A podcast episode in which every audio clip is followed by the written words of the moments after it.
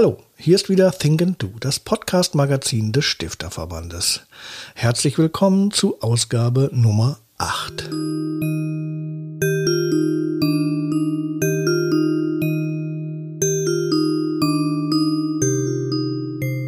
Bei uns geht es heute um die Initiative Lectures for Future. Dazu habe ich mit Joe Fensterle gesprochen, der ist Professor an der Hochschule Rhein-Waal in Kleve und Mitinitiator des Ganzen. Er hat mir erklärt, was Lectures for Future eigentlich ist und welche Ziele es hat. Mein Name ist Michael Sonnabend und ich wünsche euch viel Spaß mit dem folgenden Gespräch.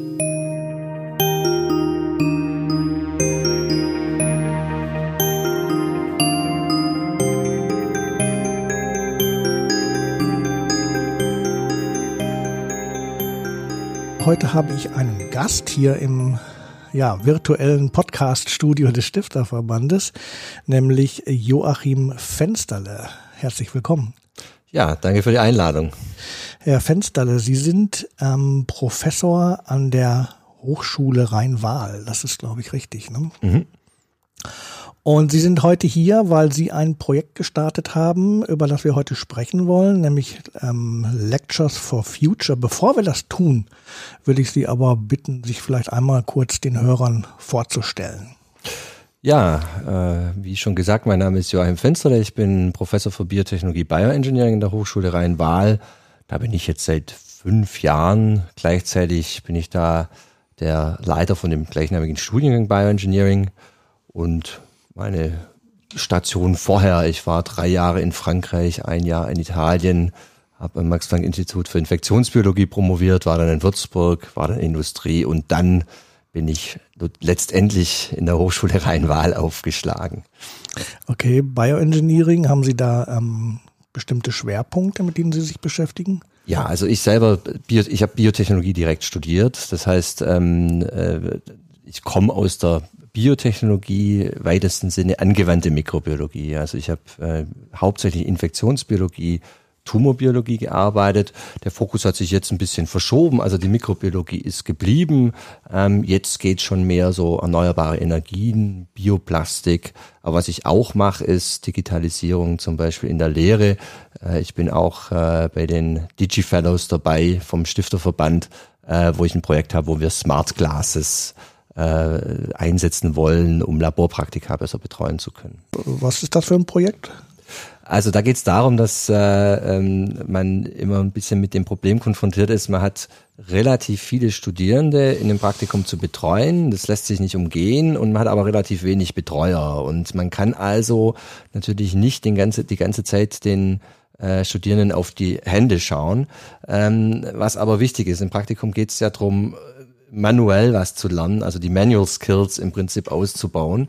Und wenn da was falsch gemacht wird, kann man, wenn man nicht daneben steht, nicht korrigieren. Die Studierenden können auch selber oft nicht sehen, was das Problem ist. Und deshalb ist da die Idee bei dem Projekt, dass über die Smart Glasses im Prinzip aufgezeigt wird, was zu tun ist. Also die Schritte kriegen die eingeblendet. Und bei den kritischen Schritten kann ich dann beispielsweise direkt filmen, was die machen und die Studierenden haben dann später die Möglichkeit, nochmal anzuschauen, wo war vielleicht der Fehler, warum ist es so schlecht gelaufen oder gut gelaufen und man kann auch in der Nachbesprechung dann einzelne Beispiele aufgreifen, wodurch dann der Lerneffekt deutlich nachhaltiger ist, weil die Studenten diese Ergebnisse auch mit ihren haptischen Geschichten verknüpfen können, selbst wenn man nicht immer Zeit hat, direkt daneben zu stehen.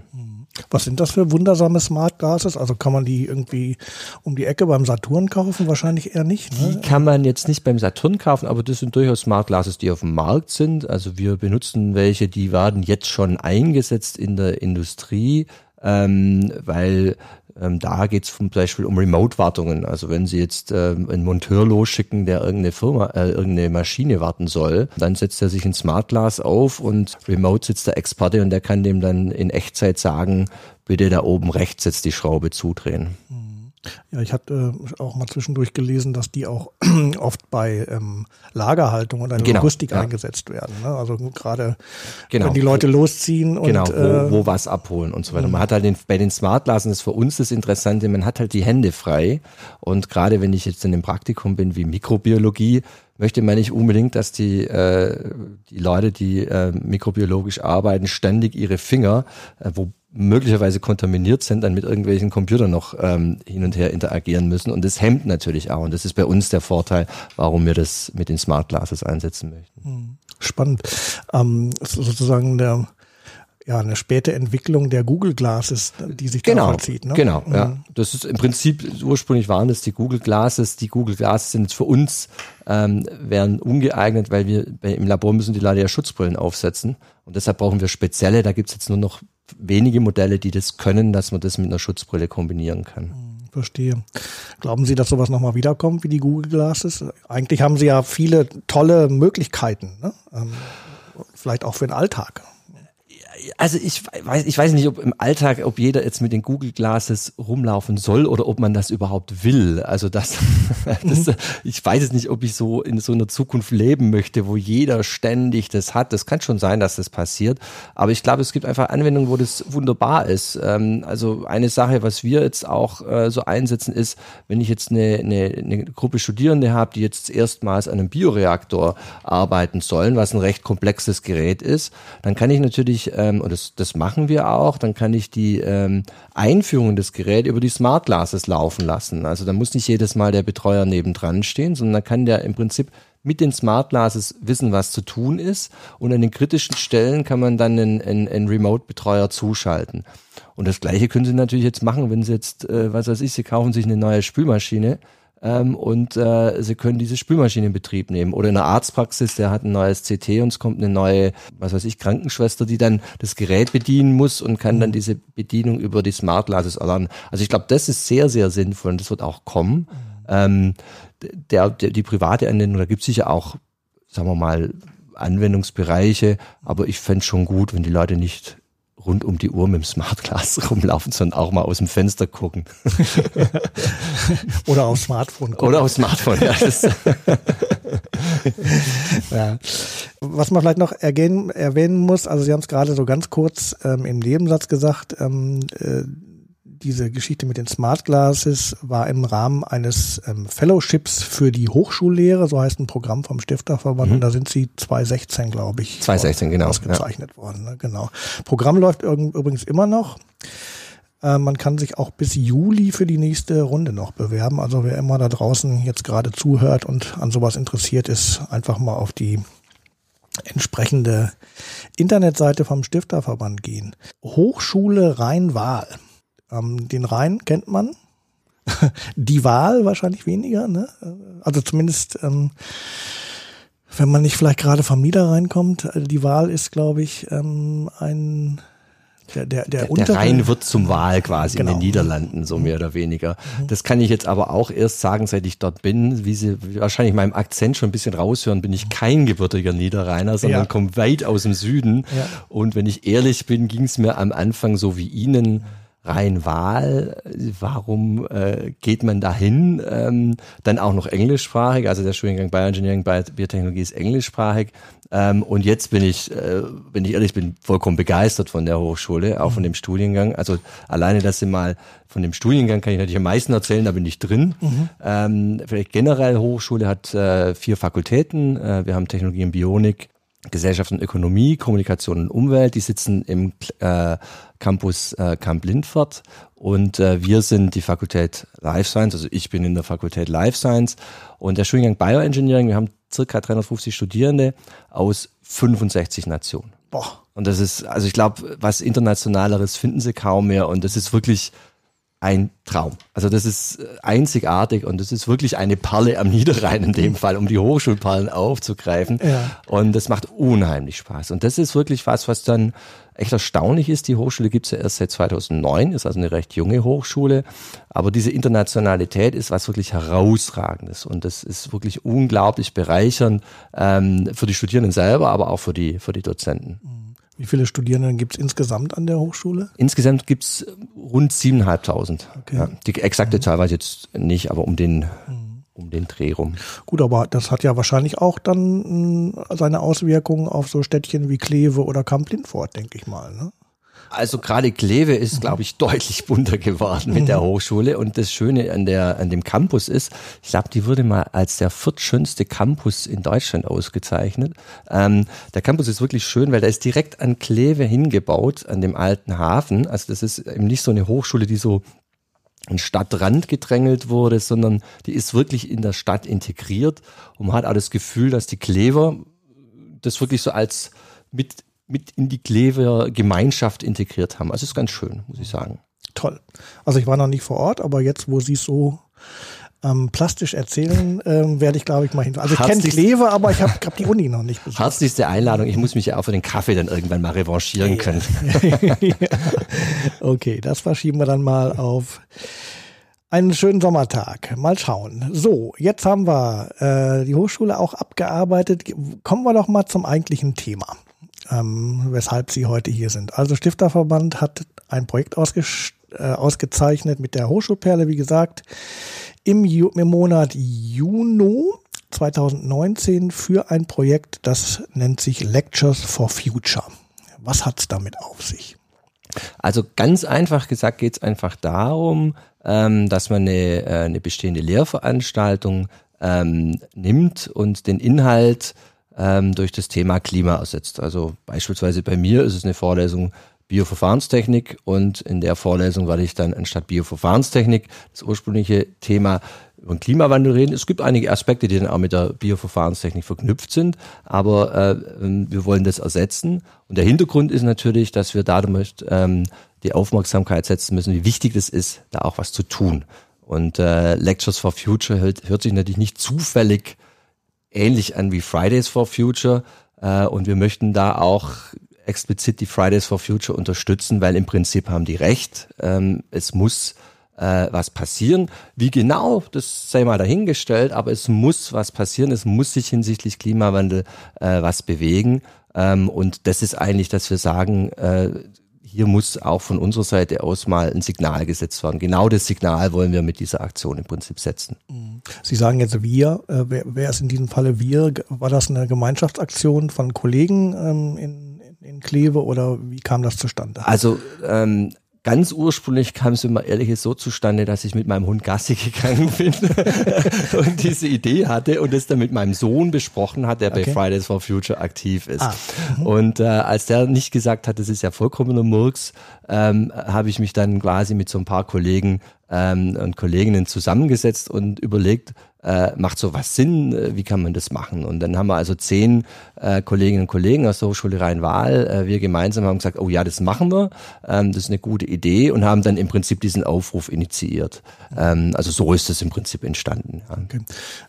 Die Scientists for Future machen da auch mit oder in Kooperation mit denen oder wie? Genau, also wir haben die Scientists for Future, die haben ja im Prinzip so einen Aufruf, wo, ich will jetzt nicht lügen, habe so rund 27.000 Wissenschaftler unterschrieben haben, wo sie in dem Aufruf im Prinzip auch zum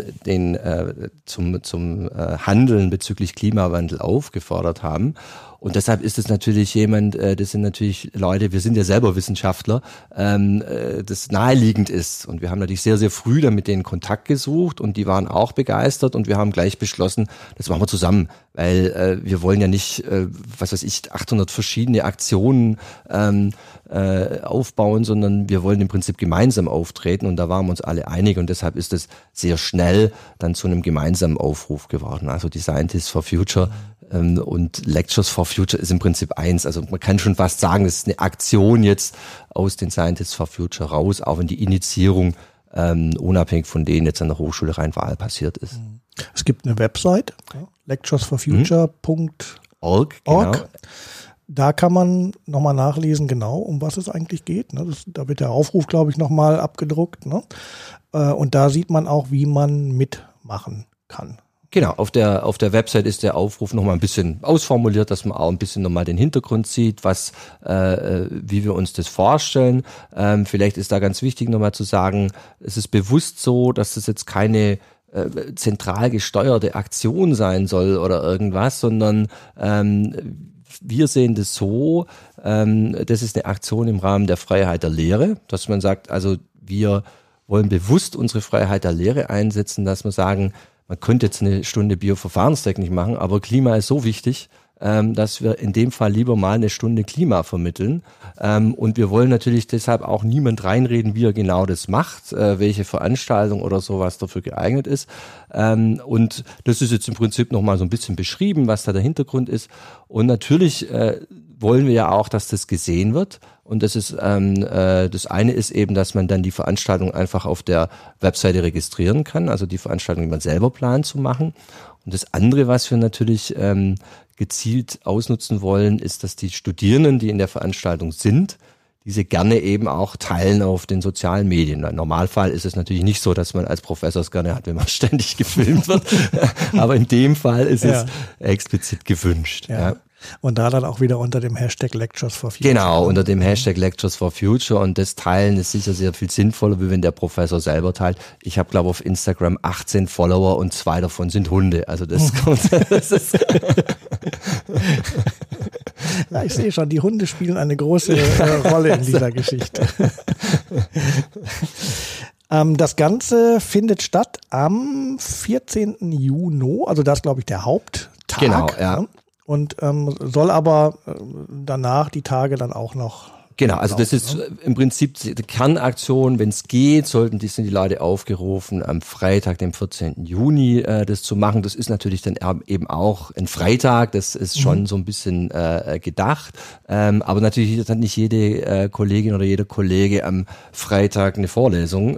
Und um denen eben die Möglichkeit zu geben, mitzumachen, geht es bis Donnerstag. Es gibt auch einzelne Veranstaltungen, die sind noch ein bisschen später, weil der Donnerstag ist dann gleich wieder ein Feiertag. Also da sind wir auch nicht päpstlicher als der Papst. Wir wollen halt nur an einem bestimmten Datum anfangen. Also wir sind jetzt nicht so glücklich, wenn Leute halt vorher was machen, aber ab dem 14. geht's los. Ja.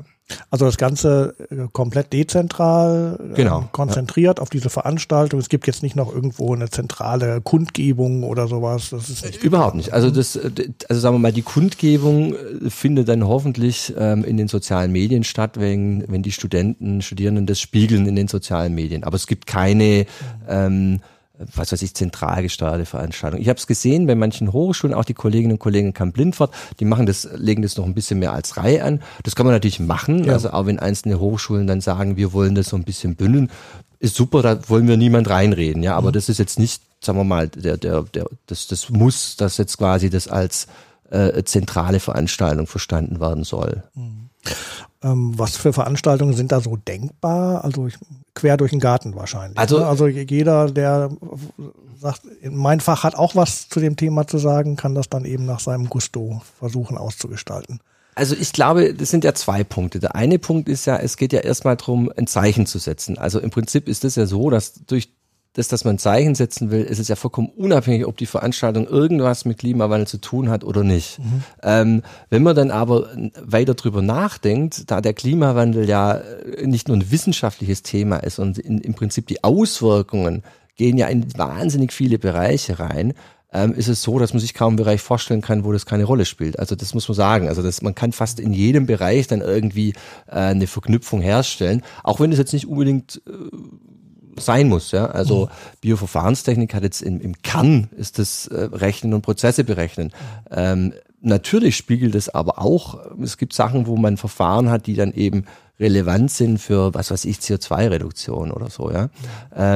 Das heißt also, dass es jetzt nicht so ist, dass sich jemand ausgeschlossen fühlen soll oder muss, ganz im Gegenteil, weil er sagt, ja, meine Veranstaltungen haben mit Klimawandel nichts zu tun, ganz im Gegenteil. Aber es gibt natürlich Veranstaltungen, die von Haus aus näher dran sind. Und es ist wirklich, wenn man jetzt die Liste mal durchguckt, ich glaube, derzeit sind so um die 80 plus minus Veranstaltungen registriert und es geht wirklich durch alle Fach hin. Also wir haben Musikwissenschaftler, wir haben Betriebswirtschaftler, wir haben Theologen jetzt auch drin, wir haben Künstler drin, jetzt Naturwissenschaftler, natürlich haben wir auch Klimawissenschaftler drin. Also es geht wirklich durch alle Bereiche durch. Das ist freut mich sehr. Auch die Mitinitiatoren in Kleve sind schon durch alle Bereiche, also Politologen, Soziologen, und das ist wirklich toll. Also ich finde diese Vielfalt, also ich komme ja, wenn ich schon von Bioengineering sage, mit 65 Studierenden, finde ich eben auch diese Vielfalt der Bereiche toll, dass es nicht nur ein paar Ingenieure sind, die jetzt da diese Aktion machen. In der Tat.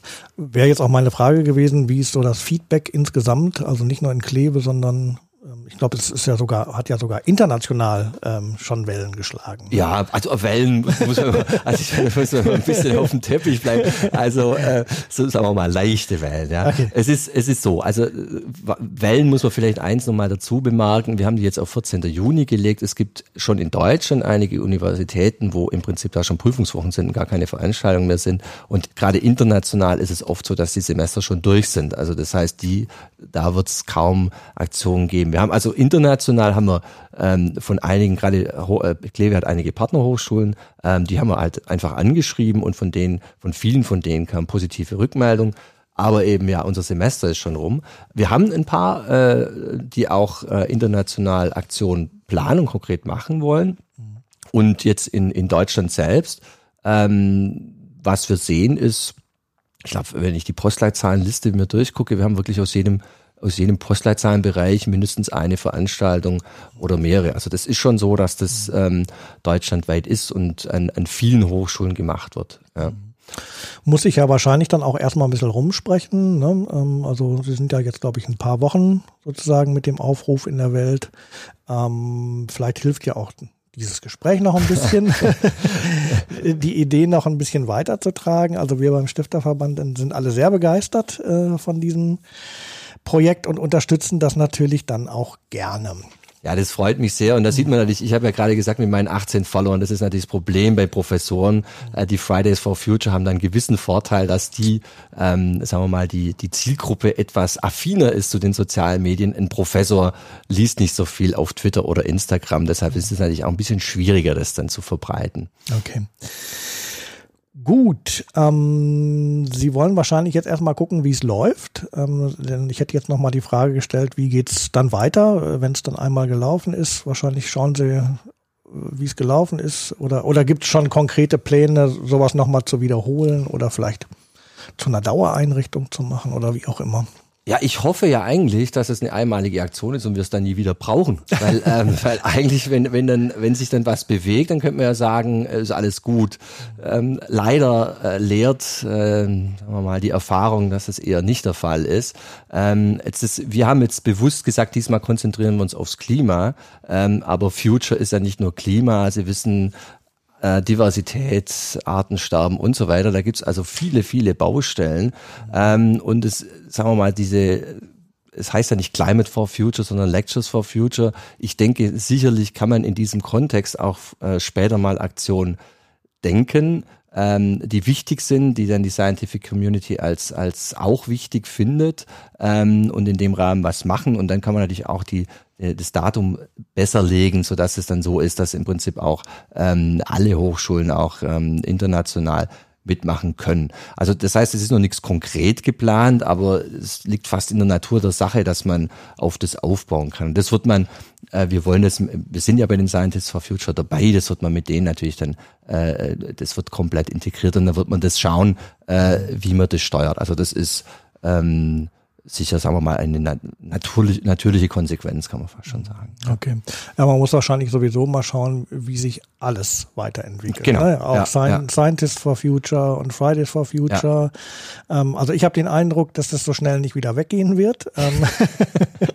Manche würden sich das vielleicht wünschen. Und ich glaube, die Frage der Schulpflicht haben wir ja jetzt auch schon rauf und runter diskutiert. Also ich vermute mal, das wird uns noch eine Weile begleiten und wahrscheinlich ist es auch notwendig, oder?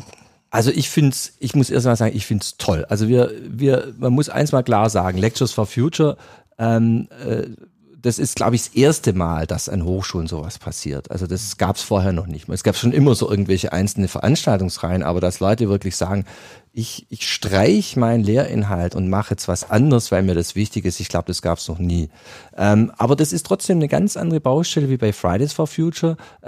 Die Schüler, die wirklich sagen, ich gehe nicht zur Schule und mit Verweisen rechnen müssen und so weiter. Mein Sohn war da jetzt auch dabei, deshalb habe ich so ein bisschen auch mitgekriegt. Da wird schon geredet von Verweisen oder dass es sogar im Abschlusszeugnis drinsteht dann. Das ist also eine ganz andere eine ganz andere Fallhöhe, was die haben. Und ich muss wirklich sagen, großer Respekt, dass sie das trotzdem machen. Und dass die wirklich mal, weil der Jugend wird ja immer vorgeworfen, ihr macht ja politisch gar nichts. Und das kann man jetzt nicht mehr sagen. Also dass die wirklich auch sagen, hey, das ist unsere Zukunft und da muss was passieren und da aktiv sind. Und natürlich kann man immer diskutieren, ja, muss das mit dem Streiken sein? Aber ich habe das nur gesehen, als mein Sohn, als die bei einer Aktion waren am Wochenende oder so, da hat niemand davon Notiz genommen. Als es ein Streik war, sah es anders aus. Also das ist halt auch immer das Problem. Ich meine, da müssen natürlich auch vielleicht die Medien oder so sich ein bisschen an die Nase fassen und sagen, naja, das eine wird gar nicht zur Kenntnis genommen, wenn es aber ein Streik ist, dann ist es. Und dann brauchen Sie sich natürlich nicht wundern, dass Sie das als Streik machen und nicht anders. Ja, das ist, ja. Ja, klar. Ich meine, mit dem Thema Streik wäre es bei Ihnen natürlich ein bisschen schwierig. Ne? Das haben Sie, glaube ich, auch in dem Aufruf irgendwo geschrieben. Ne? So als Beamter darf man ja erstens nicht streiken und muss sich sozusagen auch zumindest was parteipolitische Äußerungen angeht, zurückhalten. Aber Sie lösen das jetzt halt über das Thema Freiheit der Lehre. Das finde ich eigentlich auch einen ganz interessanten Move. Genau. Also ich finde es, erstmal muss man sagen, es ist gut und richtig, dass Beamte nicht streiken dürfen, auch Professoren nicht streiken dürfen.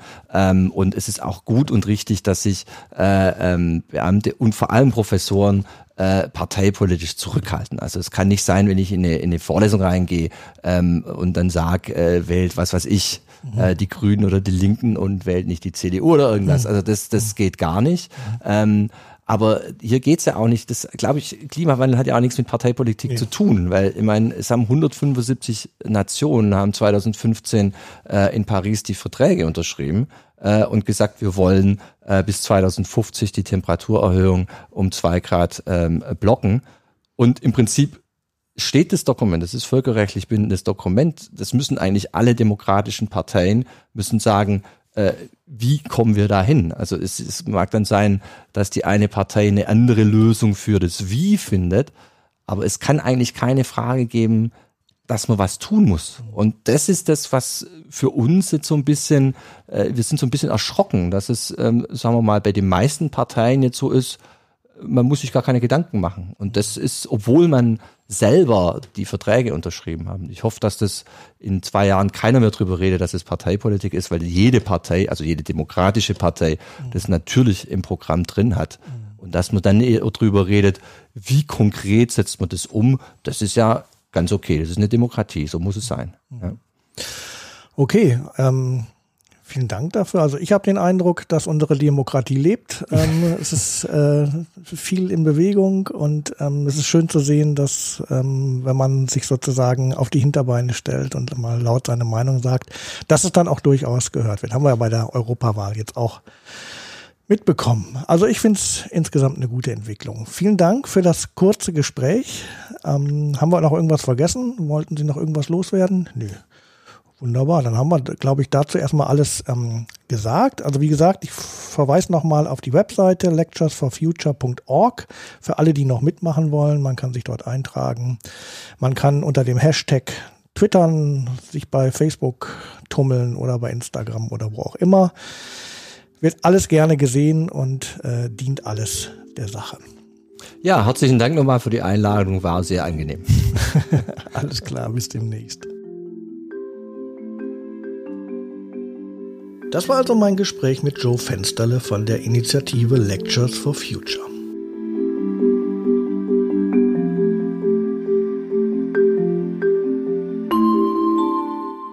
Der Stifterverband hat sie übrigens im Juni 2019 mit seiner Hochschulperle des Monats gewürdigt. Damit werden besondere Initiativen an Hochschulen ausgezeichnet, die nicht so bekannt sind, aber vielleicht durch die Auszeichnung einen kleinen Extraschub bekommen. Mehr Informationen zu den Hochschulperlen gibt es unter der Webseite hochschulperle.de. Einmal im Jahr, immer im Januar, stehen dann alle Hochschulperlen für die Hochschulperle des Jahres zur Wahl. Das Preisgeld beträgt dann 3.000 €. Danke für euer Interesse, vielen Dank fürs Zuhören, bis demnächst.